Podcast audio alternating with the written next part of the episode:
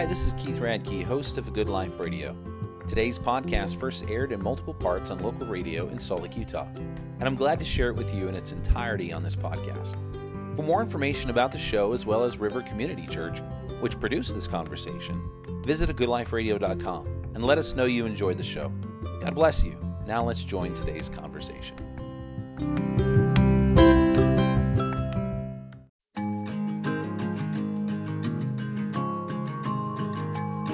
Welcome to this week's edition of Good Life Radio. This is Keith, and so glad that you're taking a few minutes out of your day to spend time with me. And not just to spend time with me, but with my friend Jason Chatham of Courageous Church here in uh, Salt Lake, Utah. Uh, Jason is a musician, worship leader, pastor, church planter, and pastor of Courageous Church, which you can check them out at courageouschurch.com. He's married to Candace. They have three wonderful children. And uh, but more than that, Jason is my friend and my brother in Christ. So Jason, it is so good to have you today here at A Good Life Radio. Keith, it's great to be with you, man. And I love you. I love your family. I love your church. Thanks for having me on the program today.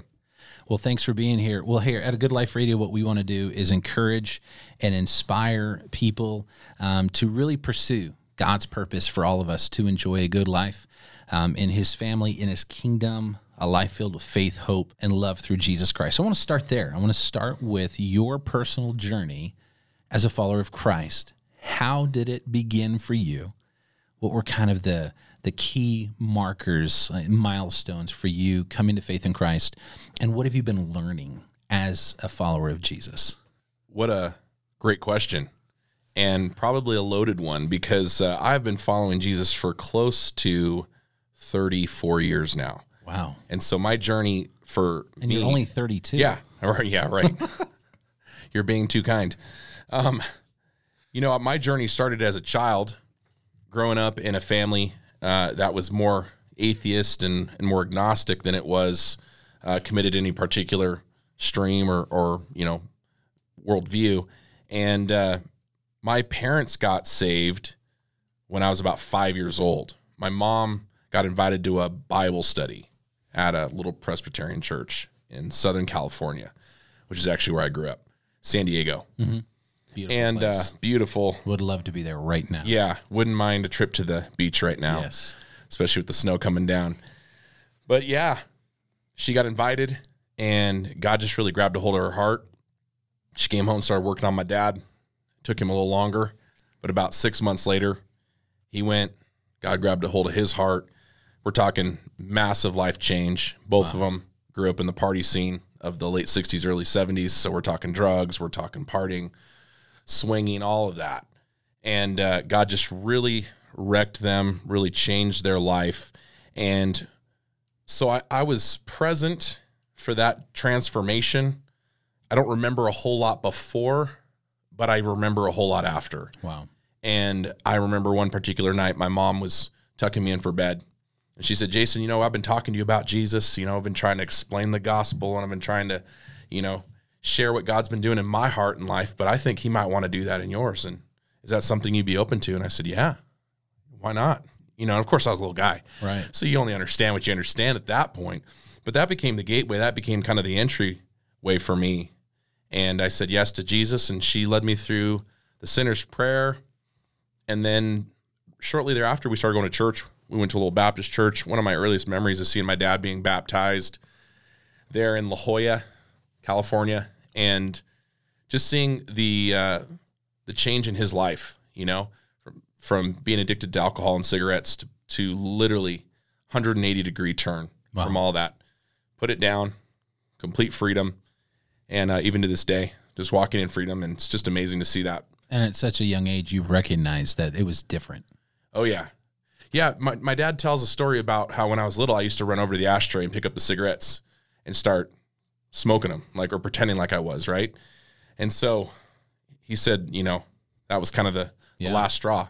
You know, from from doing that to seeing that change, not just in his outward behavior, but really in what was going on in his heart and his life, and my mom as well. You know, and seeing that happen for them, that became a real present factor in our home. You know, the the joy, the peace, the love.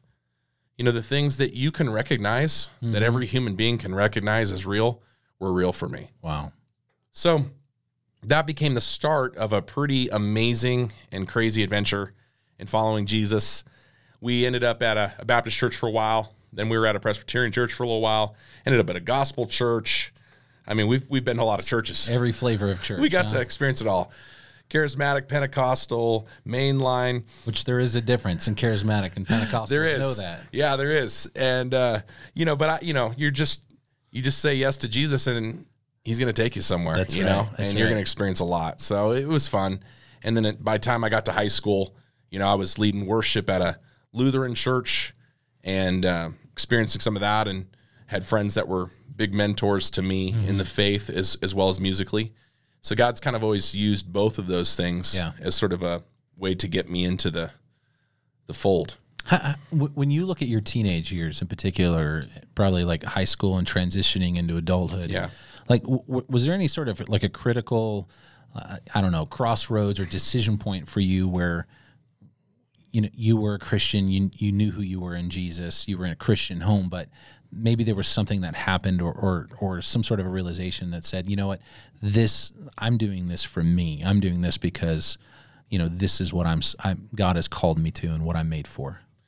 Yeah, you know, even as a young guy, I've always kind of recognized and been very sensitive toward what I could sort of discern and see and sense and feel God doing. Mm-hmm. And from the time I was probably about 12 or 13, you know, I was thrust into environments where I had friends who didn't know Jesus, who weren't walking with God, and you could see the fruit of what was happening in their life with their family. And it was night and day. Hmm. Like my friends' parents who weren't following Jesus, who weren't believers or Christians, you could see their lives were falling apart. And meanwhile, my parents were doing great. Our family was doing great. I mean, not to oversell the thing, but it was like the contrast was so strong and so stark that it, it really, for me, there was there was never any doubt in my mind that there there would be any alternative worth pursuing. Right. It was like I'm all in, and I'm all in from day one. Yeah. Now, obviously, you grow in your understanding. Sure. You grow in your knowledge of the Lord. You grow in your understanding of the Word, and you you know you grow in your relationship for sure. But um, I think by by the time I was about twelve or thirteen, I could see the contrast enough to know that there was there was really only one way for me. Yeah. So I know some people that you know that's that's not their story, but for me it was. And I think part of it too, you know, the Bible talks about tasting and seeing that the Lord is good. Yes. And when you've tasted the real thing, you just never are really satisfied again with the counterfeit, with the point. substitute. So for me, because I was exposed to the real thing at such a young age, I never felt like there was a moment where I didn't own my faith. I just feel like I just grew stronger and stronger in it. Now, obviously, you go through times where that's tested and tried, and you go through challenges and stuff. But you know, when they train people to uh, work with counterfeit money, they don't train them on the on the fake. Right. They train them on the real thing Right. and it, and the real thing helps them to spot a fake. And as a young man, I was really raised on the real thing. And so by the time all these other, you know, alternative ideas and worldviews and things were presented, you know, even throughout college and stuff, I was like, man, I've already had the real thing. So Yeah. I can see all of this for what it is. In your home, what was maybe that one or two things that your parents did that really helped you see that your faith was an everyday thing? That this sense of uh, of just growing and maturing as a follower of Christ was what you were supposed to do, just be, because of what your parents imparted to you. Yeah. Well, you know, my my dad was a man of integrity, is a man of integrity and great character. So for for them, the character of Christ was primary, you know, and so they they demonstrated that, they modeled that to me at such a young age. So by the time, you know, I got into high school or, you know, into those years where you're becoming a young man, you're still a kid, Right. you know you're trying to figure out life around you all that you know i, I could see in in my parents uh, honor and i could see in them disciplines that they had developed through the years through prayer through bible study through starting the day off with the lord. That those things were really big for me. You know my dad would take me on the job site. He was a contractor so sometimes we'd leave the house at 4.35 he'd take me with him and he'd throw on some worship music. And Wow. back then it was cassette tapes. yeah You know, I'm a kid of the 80s. so That's where we have a lot in common there. so it was it was cassettes and, and the radio, but there really wasn't a lot of Christian radio back then or Right. anything like that. There definitely wasn't any satellite radio or Spotify or YouTube. You know, he'd throw on a cassette and we'd start every day worshiping and praying. Wow. And I think that really set a tone for Yeah, me. yeah. You know, I didn't know that was called a devotional, but that's really what was going on. Right. And and now your life is one not just as a pastor but also as a musician and a worship leader where worship is is the heartbeat of your life. I mean that's an Yeah. area where we share a lot in common just we're pastors and but we're also worship leaders. We love Yeah. music and and I, I know exactly what you're talking about because I, I grew up on Amy Grant and Petra and Steven Curtis Chapman. Oh, yeah. Russ Taff and Keith Green. You know, we Now had we're talking. had a couple of leftover records and some cassettes. I even found some cassettes in a box when I was cleaning out the garage a couple months ago. Oh, wow. And I had the kids like, "What is that, Dad? What is Like, that? why don't we have a cassette player so we can listen to this?" Yeah. So it's pretty cool. Well, I'm here talking on a Good Life Radio with my friend Jason Chatham. Chatham, not Jason Statham. Um, you have more hair than he does, um, but he is a pastor of Courageous Church. You can find out more about them at courageouschurch.com. Uh, you know, as as we talk about a good life, it does begin with knowing the God who made you, the God who has a purpose for your life, and no matter where you come from, no matter what your story is and what you think is significant or insignificant, uh, you and I can experience a good life, a significant life, when we completely surrender and turn over everything to God, who loves us so much more than we can ever imagine. And just watch what he's going to do as he transforms your life and makes you uh, more and more of the person that he's made for you to be.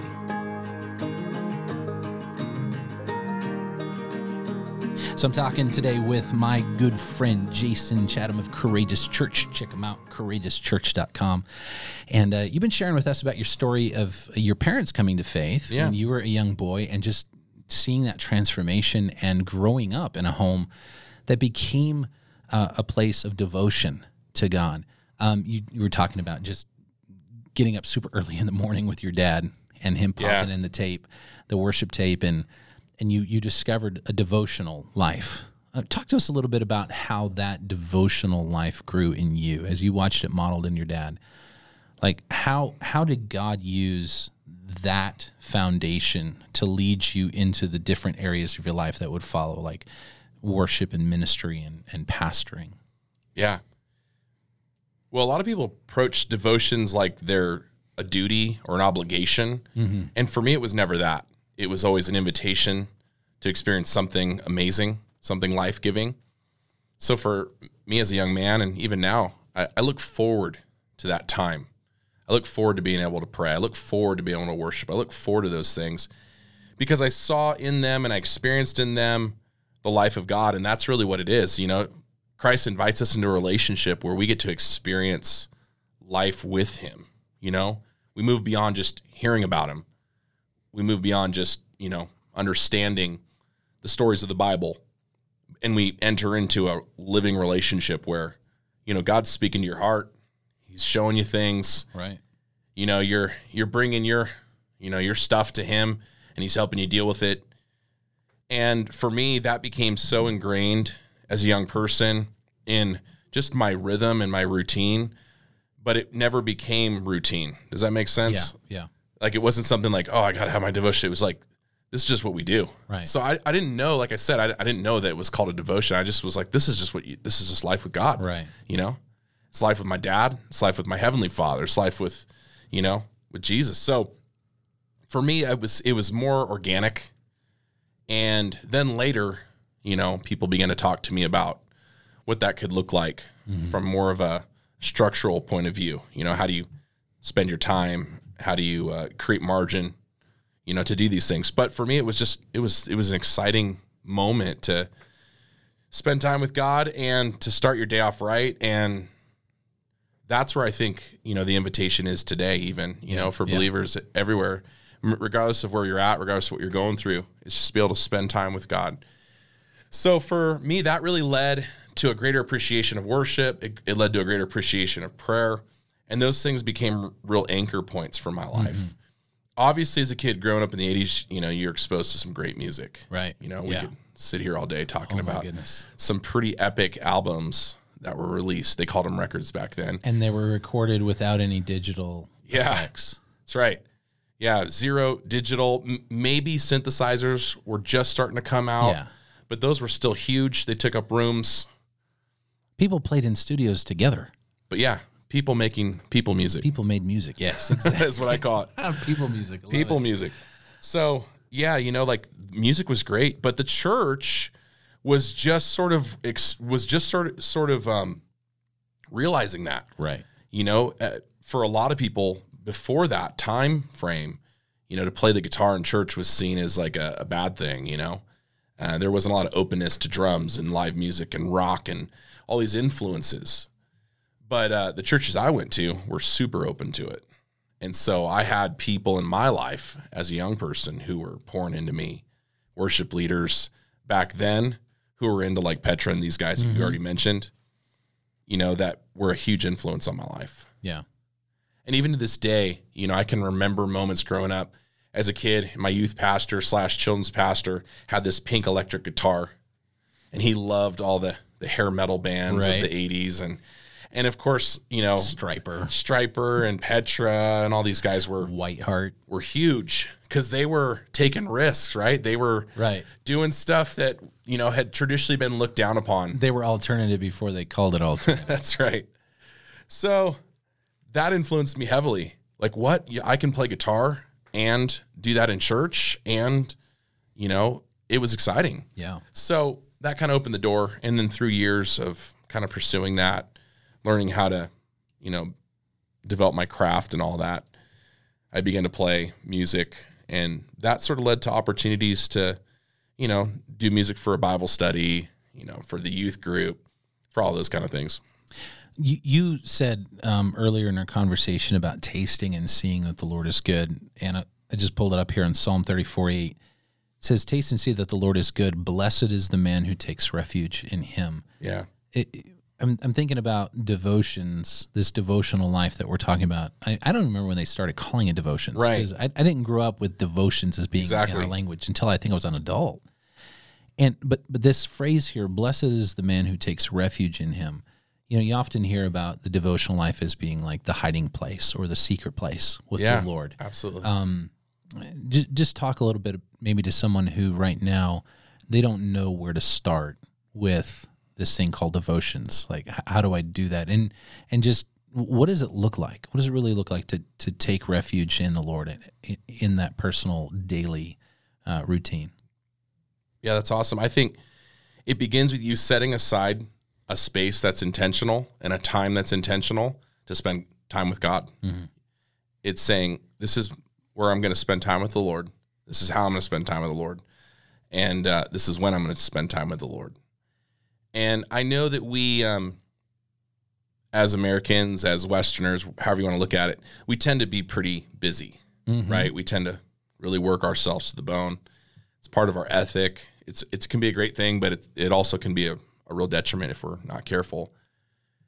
And I found that if you don't schedule time with God, if you don't have a place or a space or a time to do that, you, you're just not going to, Yeah. right? Because life's just going to pull on you. If you're a parent like we are, kids are going to pull on us Right. you know, responsibilities to people that we work with or our friends or our family. You know, all these outside, you know, external influences and forces are going to pull on us. So my advice would be start small, you know, start with with a small goal of reading a chapter a day, Yeah. you know, or even a psalm or a proverb a day. Get in your Bible and give yourself, you know, 10 to 15 minutes to do that. And then take another 5 minutes to pray and just tell God what's on your heart. You know, in a, in a place that's not full of distractions and kids running around and all mm-hmm. that. When I was a kid, they called it like getting in your prayer closet. Yeah, you know exactly. You remember remember that? I do. So for me, you know, it's having a prayer closet. It's it's having a place. For me, I do a lot of traveling. I'm I'm in my truck a whole lot, and I'm driving all over the place. That's kind of my mobile office. Yeah. So I pray a lot in my truck. I spend time with God, listening to you know the Bible on audio. They've got all sorts of different technology now where you can literally be synced up to scripture wherever you are, which is pretty cool. No excuses. Yeah, you got your phone, you got your Bluetooth, you got Spotify. I mean, Morgan Freeman will read you the Bible Wow. if you want him to. so there's really no excuse to not have a place to do it. And for some people, they need they need that time in the morning. For some people, that they're better off at night. Yeah. You know, I tend to do better in the morning, but there's times and seasons of my life where the night is actually a better kind of place for me to, to spend time with God. Yeah. So it's just being intentional, Right. you know, saying, I'm going to put this on the calendar. I'm going to carve this out for Yeah. And I think it's important too for for that step to be um you know the easy step so to speak like just to do it Yeah. like let let the rhythm of it unfold let the the methods you know if you're if you're a morning person do it in the morning if you're not a morning person Yeah. it's okay god's not looking at you fun, funny because you don't Right. get up at 5.30 in the morning i mean i hear hear about people like yeah i get up at 4.30 every morning I can't do that. get into my devotions and I'm like 4:30 in the morning. Are you serious? Like when I wake up at 4:30, I feel like there's something wrong with me. That's Like- right. Like I, I need I need to get to at least six o'clock. But um, I was listening. There was a prayer group the other day, and, and this one guy was just kind of, I he wasn't like getting down on himself, but he was just kind of like, you know, I, I really need to, you know, just I need to get up in the morning and I do this. But you know what I do? What I like to do is I like to sit there with my cup of coffee and just think about the day, and I like to, you know, think about what God is doing. I don't necessarily open my Bible first. And one of the other guys said, I do the same thing, and it's amazing how God speaks to me when I've just Yeah. nothing's there's no noise. It's just me and a cup of coffee in the silence, and just saying, God, I'm here. I'm at your feet. I'm listening. I'm open. Speak to me. And and I, I think that that is the key to the refuge. That is the key to the secret Yeah, place, the it. hiding place, the prayer closet, is to be in a place where you know you're ready to hear from the Lord, and you're ready to to pour out your heart in worship That's to. Him. Yeah, you know, and it doesn't have to be burdensome. Right. You know, I always tell people it's a gift. You know, like we know we know the gifts of God, like grace and these things we talk about are gifts. You know, and I think your devotional life is a gift to you. Mm-hmm. Your prayer life is a gift to you. You know, your ability to step into a moment where you can share what's on your heart with God and hear from Him through His Word or through worship is amazing. Yeah. And so I've never really found a lot of joy or success in doing that when I had to, but I have when I've wanted to, mm. you know? And so for some people, yeah, they're morning people. Yeah. And my wife's not a morning person. I can be a morning person, but I do better in the late evening Yeah. when the kids are in bed and I'm alone with my thoughts and I can open up the Bible and I can spend time. I understand why you know people are encouraged to do it in the morning because your day kind of gets away with you, Yeah. gets away from you, and then by the time you get to the end of the day, you're tired, right? You want to go to sleep. right. I'm a night person, so that doesn't happen with me. My mind starts to come alive about 9 p.m. Right. and it takes a while to shut down. So between 10 and 12 at night is a great time for me to spend time with the Lord, and maybe that'll encourage somebody out there who maybe feels the pressure of "Oh, I can't get up at 4:30, right? Who would want to get up at 4:30 anyways, right? Right. Right. Yeah. I, I love that you said that, Jason, that our time with God is a gift. It's a gift from Him to us.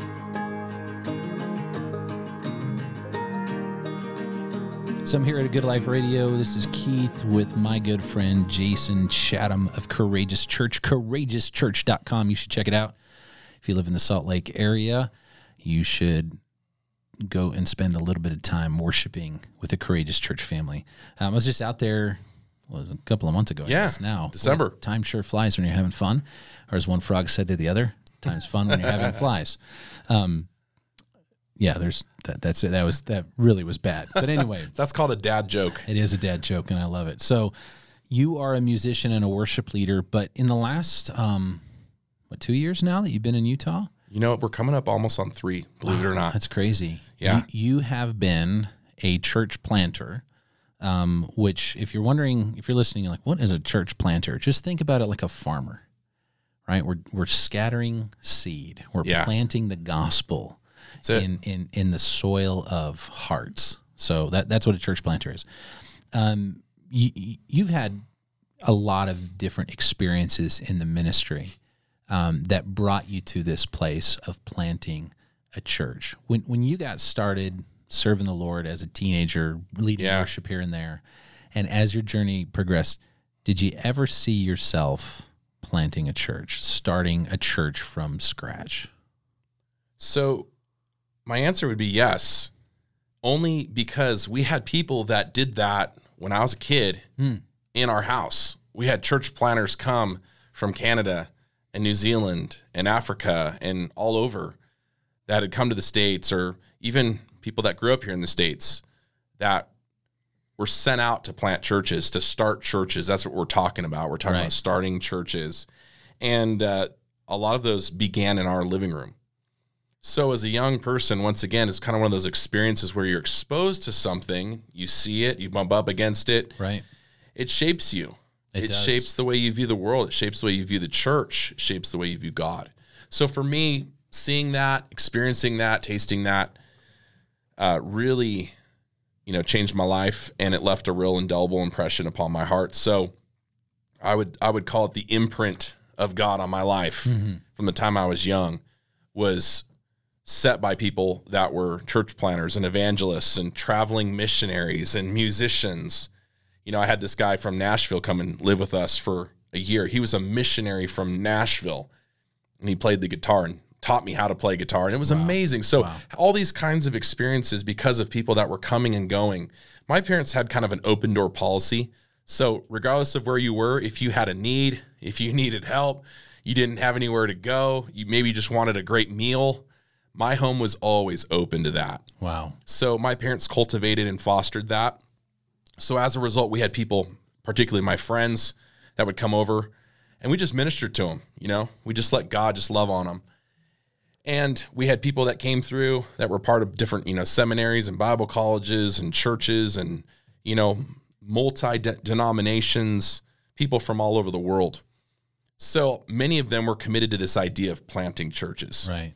So I experienced that, you know, from about 13 onward, you know, for a good season, about four or five years of my life. That was happening a lot. Just a revolving door. Yeah. A revolving door is a great way to look at it. And so that changed me. That definitely influenced me. You know, and then along the way, I, I call it God leaves breadcrumbs for you, Yeah. you know, following the breadcrumbs. It's like moments where God does certain things and you remember that and it mm-hmm. just stays with you the rest of your life. And I think that was a big part of that.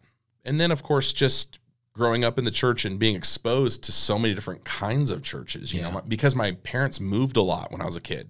I know you, you moved around Yeah, a lot too. yeah.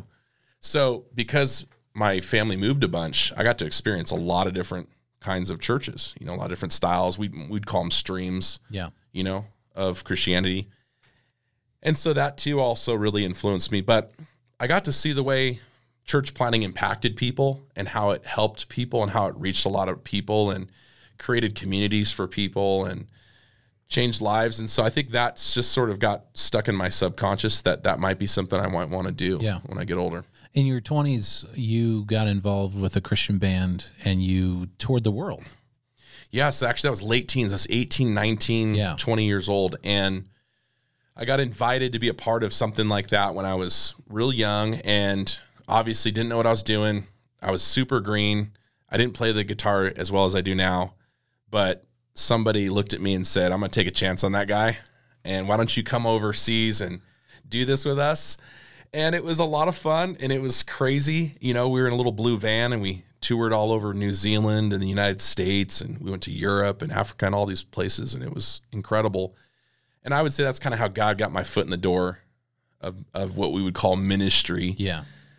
but that was for about a year and a half, you know, and then I kind of sensed that God was moving me back toward the local church, what we'd mm-hmm. call the local church, getting involved, you know, and kind of planting roots and In your serving community. people within my community. That's right. Yeah. So, so you, okay, you decided that this opportunity to tour the world in a rock band, Yeah. preaching the gospel, of course, Yeah. you decided it was good, but that's not what God called you to. You know what's really funny about that? Like, like, how did how did how did you come to that Yeah. realization? I, I'm just putting myself in the shoes of a 20 year old kid. oh my gosh. Oh my gosh, it's the Yeah. dream. You know, it was the dream and it felt like a dream. You know, being the California kid is what everyone would call me. Right.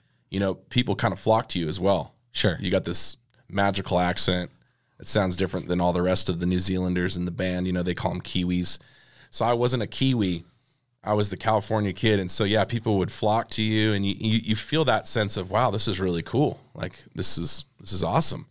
But along the way, you know, uh, the Lord was ordering my steps, you know, as he says he will. And there were people in the band, particularly the lead singer, who would pull me aside and say, Jason, you know what? You you were kind of made for more than just touring, Wow. playing the guitar. Like I really see, you know, pastoral ministry in your life. I see you doing a lot of the other things. So I, I I didn't know if that was a compliment or if he was just telling me like I wasn't very good, but the truth is is I think he kind of saw in me as a younger Yeah. guy cuz he was he was 30, I was 18 and he'd done a lot of ministry hmm. Kind of all over the world. His parents were church planters. They worked with churches in India and they planted churches all throughout New Zealand. Big church planting movement in the So he knew what he was looking so at. he knew he kind of knew. He was like, "Yeah, there's there's something else that God's doing here than just you playing the guitar and being a rock, you know, Yeah. dude." So I think people like that, churches we went to, you know, we'd go out with with pastors after a concert and they'd be like, "Man, you should, you know, give your testimony or you should, you know, come preach to our youth." Right. Or, "Hey, I'm going to take you to this high school and you can, you know, give your testimony to thousands of teenagers who don't know who, you are." Sure, that sounds like a great idea. but I did it yeah. and it kind of built confidence and then afterwards people would pull me aside and be like hey you know have you ever thought about you know being a preacher or stepping into that i was like not really i didn't really want to be that you Yeah, know yeah. i grew up with that but that wasn't really what i wanted from myself but i think that was along the lines of what the lord was calling me into Yeah. And I think as we continue our conversation, we'll talk a little bit more about identifying that calling. But one thing that you've brought up a few times, you know, between the lead singer of the band you were in to all these other people in your life, like how important it is for us when we recognize something in someone that we say something. yeah Because we're all, I, I think we can all share this idea. For the most part, we're going to spend the first, you know, 20 to 30 years of our life figuring what on earth am I here for? Like, That's right. I don't, I don't even know what I'm going to do. And it is invaluable to have people in your life who care enough to see a bigger picture. I mean, here's a guy who leads a band who could have just kept you in the band. totally Right? I mean, and, and built, you know, built a great rock band that way. But instead, it seemed like he had a loose grip and he saw something in you. These pastors that you would meet with people, hey, have you thought about this? Yes. Have you thought about this? And I used to think, well, stop, stop putting ideas in my head. Stop, stop with this power of suggestion type stuff. But it really isn't that. It, it, it's a it's a willingness to step out and encourage something that you see that could go somewhere. Uh, um, how how does that look uh, on a daily basis? Like how, how how we how do we do that confidently without kind of overstepping our bounds? well you know we need people in our life that know us and know us what do i mean by that know What do you mean by that? K N O W, people that know us, right? Okay. And people that know us, people that say, no, I don't think you should be going down that path. Right. So you need people that can be intimate with you, that can that you can open up to, be vulnerable with, that you can be honest around. Right. Most of the time we do that with our friends and our peers, but the problem is our peers aren't always the best advice givers Yeah. because they're not any further along than we are. So we need people that are a little further down the road. And I think that's where having a faith community around you, that's, you know, why it's great and important to jump into a church. It's why it's great to have leaders and pastors and people speaking into your life because the truth is they're just further down the road, you know? That's right. And they've experienced things that you haven't and they have perspective that you don't. So I think that's the most important way. And obviously if you don't have great parents, that's, you know, that's okay, but there are a lot of great people out there Right. that would love to pour into you or help you with your purpose or your calling. And we all have one. You know, that's the great part. None of us are any more or less called. We all have a calling and we all have a purpose. So having people in your life that can help point that out, help shape that, speak into it's great. Yeah, and I think that's the value of the local church too, and, and we're going to talk more about that. Is that is a place, a community where, with enough time and the building of trust, Yeah. there are going to be people who are going to be able to speak into your life in such a way that's not manipulative. It's not trying to force an outcome. That's right. It's because of love. It's because of the love that God gives to us. It's the community that we're to be a part of that we can grow and build one another up so we can all fulfill um, the purpose that God has called us to fulfill. Jason um, is the pastor of Courageous Church. Go visit him at courageouschurch.com. Also, uh, shameless plug. I'm gonna I'm gonna make it. Look up Jason's music. He's on iTunes, Spotify, Amazon, all the places. Jason Chatham. That's right. C H A T H A M. For those of you that are listening. All right, so here with my friend Jason Chatham, pastor of Courageous Church. CourageousChurch.com is their website. Um, we've been talking just about your journey of finding your calling to be a pastor, kind of like got to where you are now. You're a church planter, pastor. You've been in Utah for um, almost three years now with this purpose, but that's not where it started for you per se. You were in a Right. band, you had other things, other dreams and goals, but in your in your upbringing, God brought people into your home, missionaries, church planters, traveling musicians, people who were kingdom minded, right? They they saw right. they saw their life as more than just living for themselves. They saw their life as as a part of God's kingdom work, God a kingdom purpose. When when you transitioned out of traveling the world, every kid's dream with Yeah. a rock band, and and begin to pursue ministry, how did you navigate like just figuring it out? I mean, I, I think maybe God gave you a particular impression and direction. He was using people in your life as mentors, just kind of say, "Hey, have you thought about this? Have you thought about that?" But where where was where, how was God leading you? How did God lead you to where you are now, where you know you are fulfilling His purpose for your life as a pastor? And Yeah. specifically one starting a young church, a new church here in Utah. Well, one of the interesting things that happened while we were touring, uh, we ended up at a church and we were doing a concert there. And when I came off the road from touring, I went back to that church and God just sort of helped me develop a relationship with one of the youth pastors there. And he was one of those guys that recognized that there was something kind of on my life that he could maybe encourage and help Right. foster. He was a few years ahead of me as well. So, you know, I got real plugged in to my local church and I started to allow the pastors and the leadership there to really begin to speak into my life and help me shape because the truth was you know it took years to kind of figure out after I came off the road even if that was something I wanted to do if pastoral ministry or church plan was even something for me and uh, so it was great to have those guys come alongside me at that time but you know I, I had to ch- change my major three or four times you know I started off as a business major then I was a music major and then finally you know, I transferred to a school where I was able to do a theological degree. And, you know, even then, you know, you, you're still wrestling with the tension of, okay, is this really the right path or, you know, Right. is something I should be doing? And that's where you have to kind of just learn to walk by faith a little bit, you know? Mm. I mean, the truth is, like, none of us in our 20s really know what we're doing. No, not at all. But that's such a great time and a great season in your life to explore a- in a healthy way things and options and opportunities and and so I had people in my life that were encouraging me to do that, you know. And so part of this is just learning to walk by faith where you, you don't, you know, really know what's going to happen if it's going to turn out. But like I said, you're following the breadcrumbs. You know, there's there's things that God's kind of leading you into that you don't know God's leading you into. Because the truth is he loves us so much. He loves us more than we think he does. Hmm.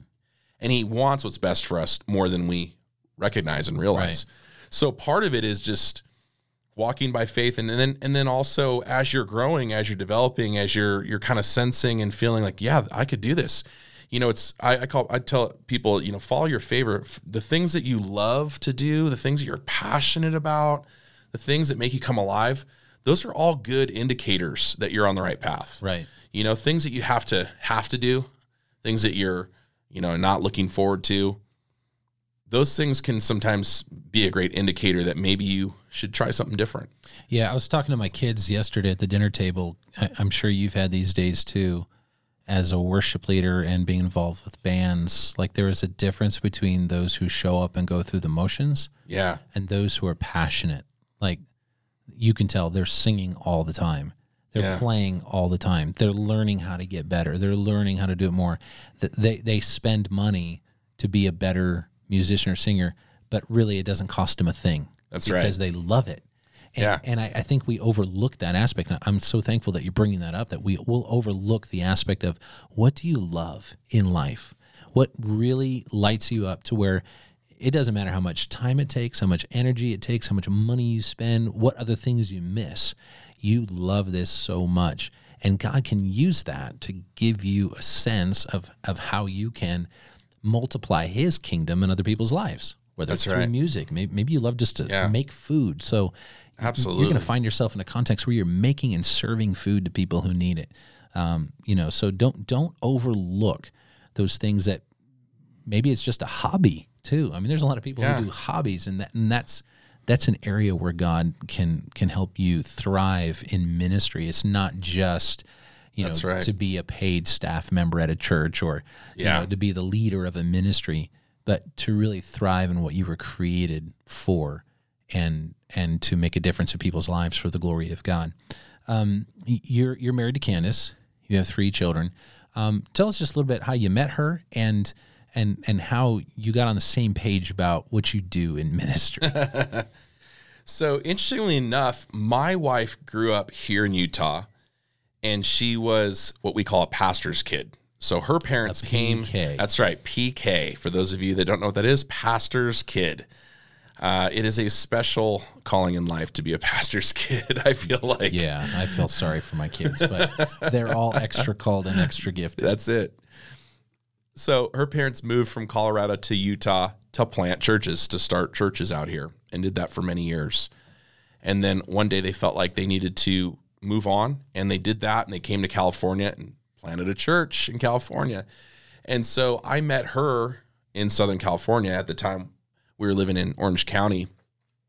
Her sister had been coming to our youth ministry at the church that I was involved in, the church I was leading worship at and this the sister had been trying to you know connect us for years. It never happened the first year or two but then it did. And she got involved at the youth ministry that we were part of at the church we were part of. And really from there we just began to fall in love and become more serious about one another. She was actually the one who kind of encouraged me along the way too when i was still trying to figure out what i wanted to do.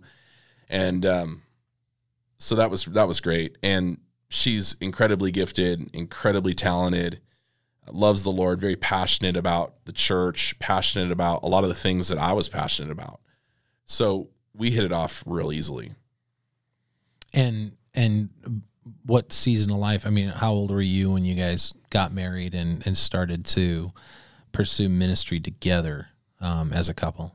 yeah so we got married when i was 25 and we our first kind of vocational job in ministry was as the children's pastors at our church That I didn't know that. That's Yeah. how my wife and I started too. right? Really? After like a week after we got Yeah. married, I was the newly inducted children's pastor. yeah they're like you're married now now you can minister to kids It's like, wait, I, I don't have any kids. I don't even know if I like yeah. kids. I, I literally I didn't have any kids and we had to stand before the church and the pastor was like, "Well, they don't have any kids, but they've got a dog." You know, it's like I don't know if that's helping me here, That's pal. a decent qualification for children's ministry. yeah, he can take care of a puppy, so trust them with your children. There you go.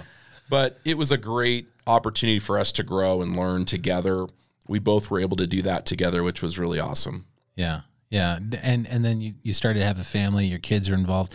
And we've seen you and the same has been for us. Like when you're a pastor, it's a pastor's family. It it's it's all in for everybody. Yeah, All everybody's in. deck for, Yeah. for whatever you do. And your kids grow up in the second row of church and you know, they they are sometimes they are the children's ministry. And, Oh, totally. and uh, you know now I've got teenagers, so we've got kids who are you know the welcome team, and they're the the sound and and uh, and presentation team. Um, so somebody is looking for their sense of calling in the ministry, and they don't know where to start. Maybe they're just not they're not involved, but they feel the tug of God to get involved in kingdom focused ministry, kingdom focused work. How would you encourage them? um, to take that next step. I, I love how you put it. All the thinking, all the planning. At some point, you just got to take a step of faith. Yeah. What, what what can that look like for people, just on a very practical level? Well, I always encourage people to start where they're at. So start with your local church. Start serving somewhere. You know, maybe it's a greeters team, or maybe it's helping in the kids' ministry, or doing setup or tear down, or serving people coffee. Just start somewhere. Yeah, Because it's easier to actually steer a moving car than it is a parked one. Hmm, and a lot of people, they're parked and they're like, God, I'm waiting. And God's saying, No, I'm waiting for you to move and then we'll kind of move this thing in the direction it needs to go. So start somewhere, start serving somebody besides yourself, you know, serve your church, serve your community. And I believe that in that, God will begin to shape and help you better understand your gifts Right. and your passions and your calling. But that comes through trial, you know, and some error. You know, Yeah. you'll make some mistakes along the way. I know Right. I've made a ton. So don't be discouraged by that. God's definitely not put off by us making mistakes. In fact, that's how most of us learn. That's right. But get moving, serve somebody, you know, start where you're at, and then just watch what God will do. And and where you're at. Um, there's a there's an expression that's been used: "Bloom where you're planted." Yeah. is another way to put it. And you know, it, it's better to take a step of faith and to do something to start where you're at, to look for a way to bloom where you're planted, than it is just to stay put and stay paralyzed by Yeah. fear or insecurity or just you know not knowing. It's okay. You don't you don't have to know it. You don't have to have all the answers. You know, when it comes to ministry, like there's so many people out there that just need to know that they're loved. They need to know that they walked through the door and somebody saw them, noticed them, That's right. um, that if they don't show up the following Bible study or the following church service, Yeah. somebody missed them. And and that text message, that phone call comes and says, "Hey, is everything okay? Are you doing all right? I was I was thinking about you." And uh, you know, just start where you're at, just like Jason was saying. Just start where you're at. I'm here at Good Life Radio with Jason Chatham, pastor of Courageous Church. Go to courageouschurch.com.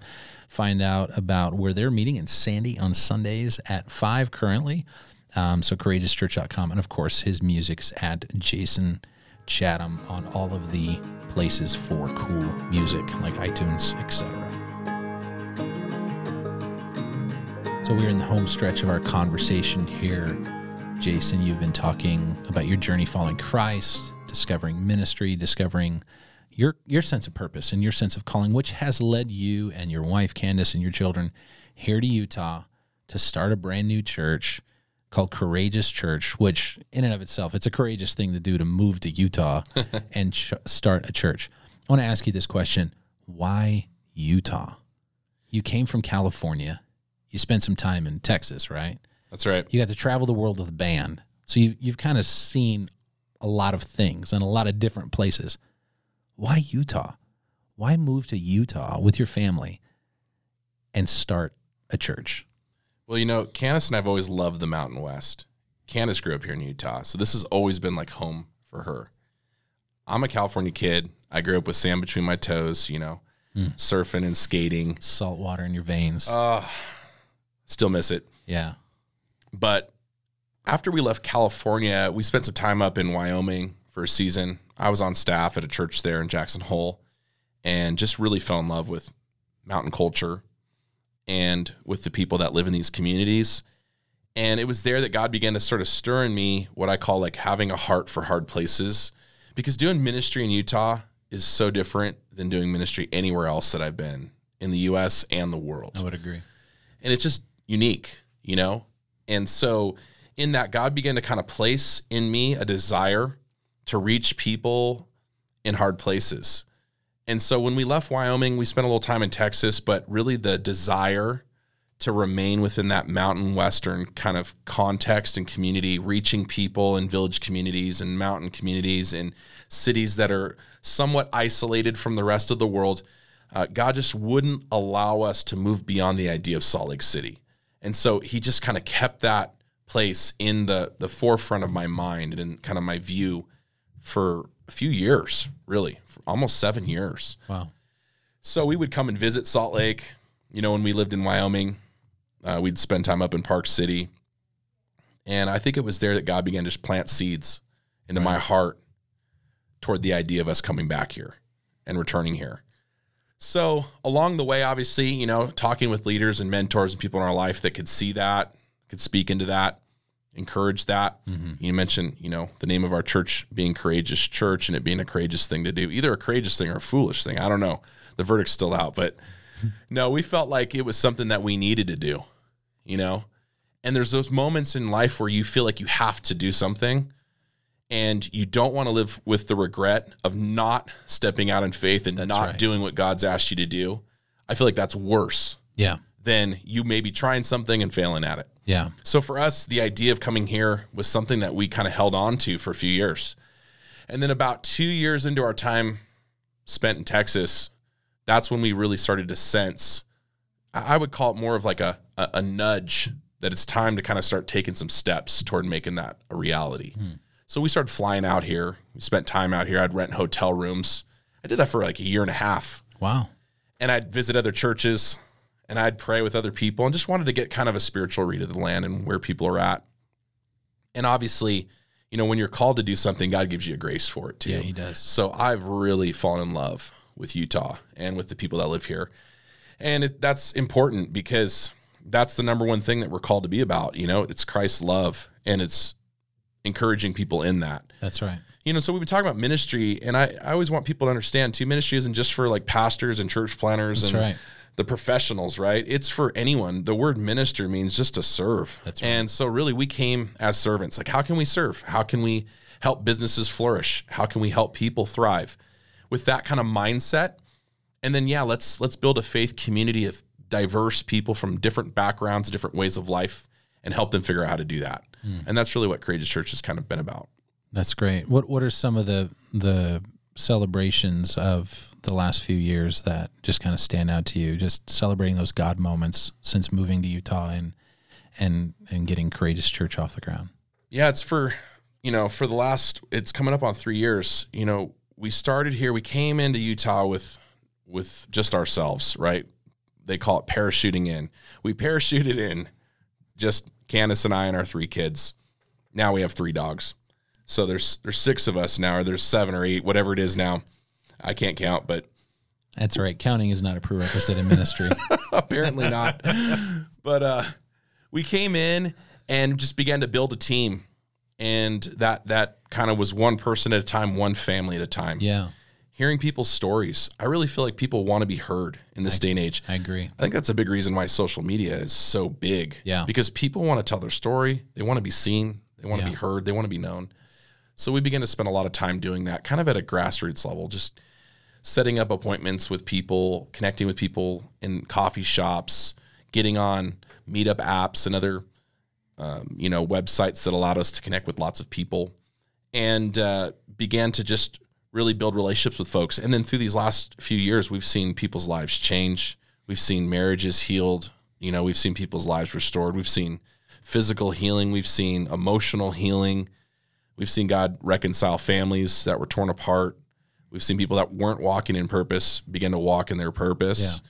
And that just is so encouraging, especially as a pastor and as a leader, but also as a church planter, because, you know, God can use anybody. Right. And that's amazing.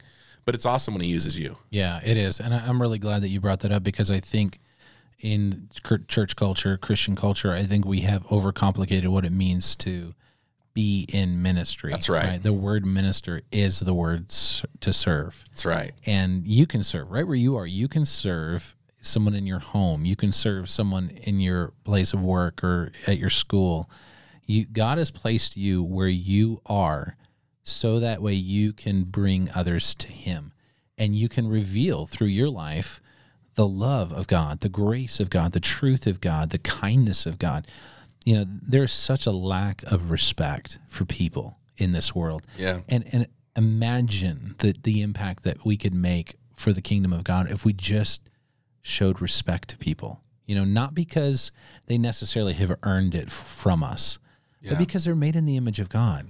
Because they're they're a human being with with value and worth that's given by God. And you can disagree with somebody politically. You can disagree with a, a lifestyle. You can be on completely opposite ends of of the spectrum of of all of those things.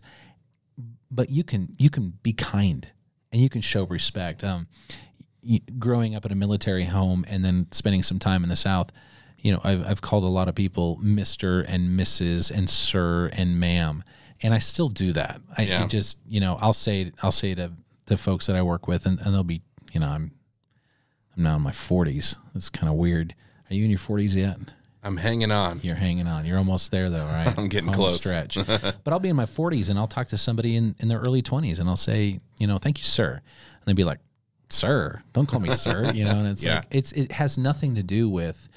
Uh, it has everything. I should say it has everything to do with respect, right? We're just showing someone in the moment. I, I respect you. You have my attention, and that is such a great place to start with ministry.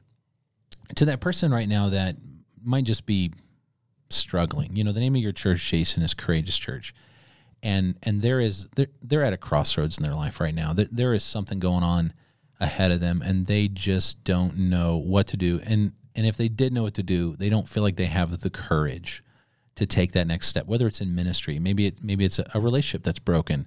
Maybe it's a big move and and they, they've got a parachute into somewhere. Yeah. how would you encourage them just in these last couple of minutes um, to be courageous in, in their life? Well, pastor once said that faith is spelled R I S K, what risk. that's great And um, I really believe that there's times and moments where you, you got to be willing to risk something. You know, you got to be willing to take that step of faith when you're afraid, when you're uncertain, when you're not sure what to do next. And I believe that's a big part of what it means to trust God. I think faith is really just trusting God. It's being willing to trust God and to risk things for Him.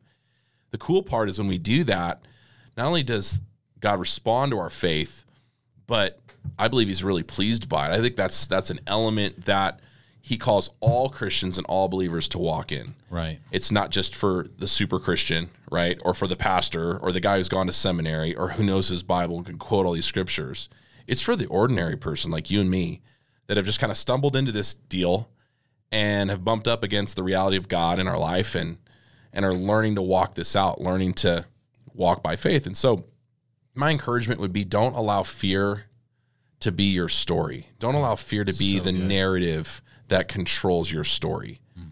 And maybe you're afraid. Maybe you're at a place where you're discouraged or frustrated or you don't know what to do next. Take a small step. Yeah. A lot of people think that faith is a is a gigantic leap. And I don't believe it is. I don't believe it's a giant blind leap. I believe it's just taking small steps. Yeah. So maybe it's calling that person that you haven't called for a while, you know, that you need to sort of reconcile with. Yeah. Maybe it's just shooting them a text. Hey, thinking about you today. That's right. You know, can I pray for you? You know, maybe if you're thinking about starting a business, maybe it's just reaching out to somebody that you know that owns their own business and saying, Hey, how, do you, how do you do what you do? Yeah. You know, it doesn't have to be big. It doesn't have to be complicated. I think sometimes we overcomplicate Yeah, we it. do. So it's taking small steps, small steps of faith, small steps that are willing to risk, you know, relationship to say, hey, help me out with this. That's great. That's great. Thanks, Jason. Hebrews 11, 6 says, Without faith, it's impossible to please God.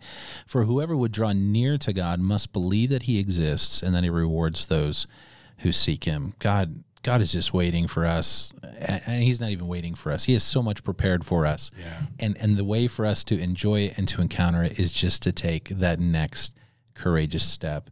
Jason, thank you so much for sharing your story with us, for encouraging us to take that step of faith. If you want to find out more about what Jason is doing, visit courageouschurch.com and you can also look up his music um, on iTunes and all those things. So thank you again, Jason, so much. My pleasure. Thanks, Keith.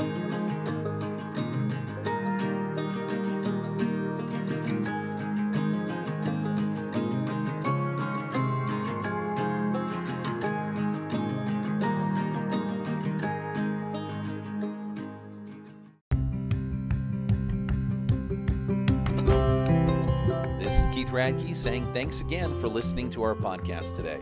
For more information about A Good Life Radio, visit agoodliferadio.com and also visit riverutah.church for more information about our church.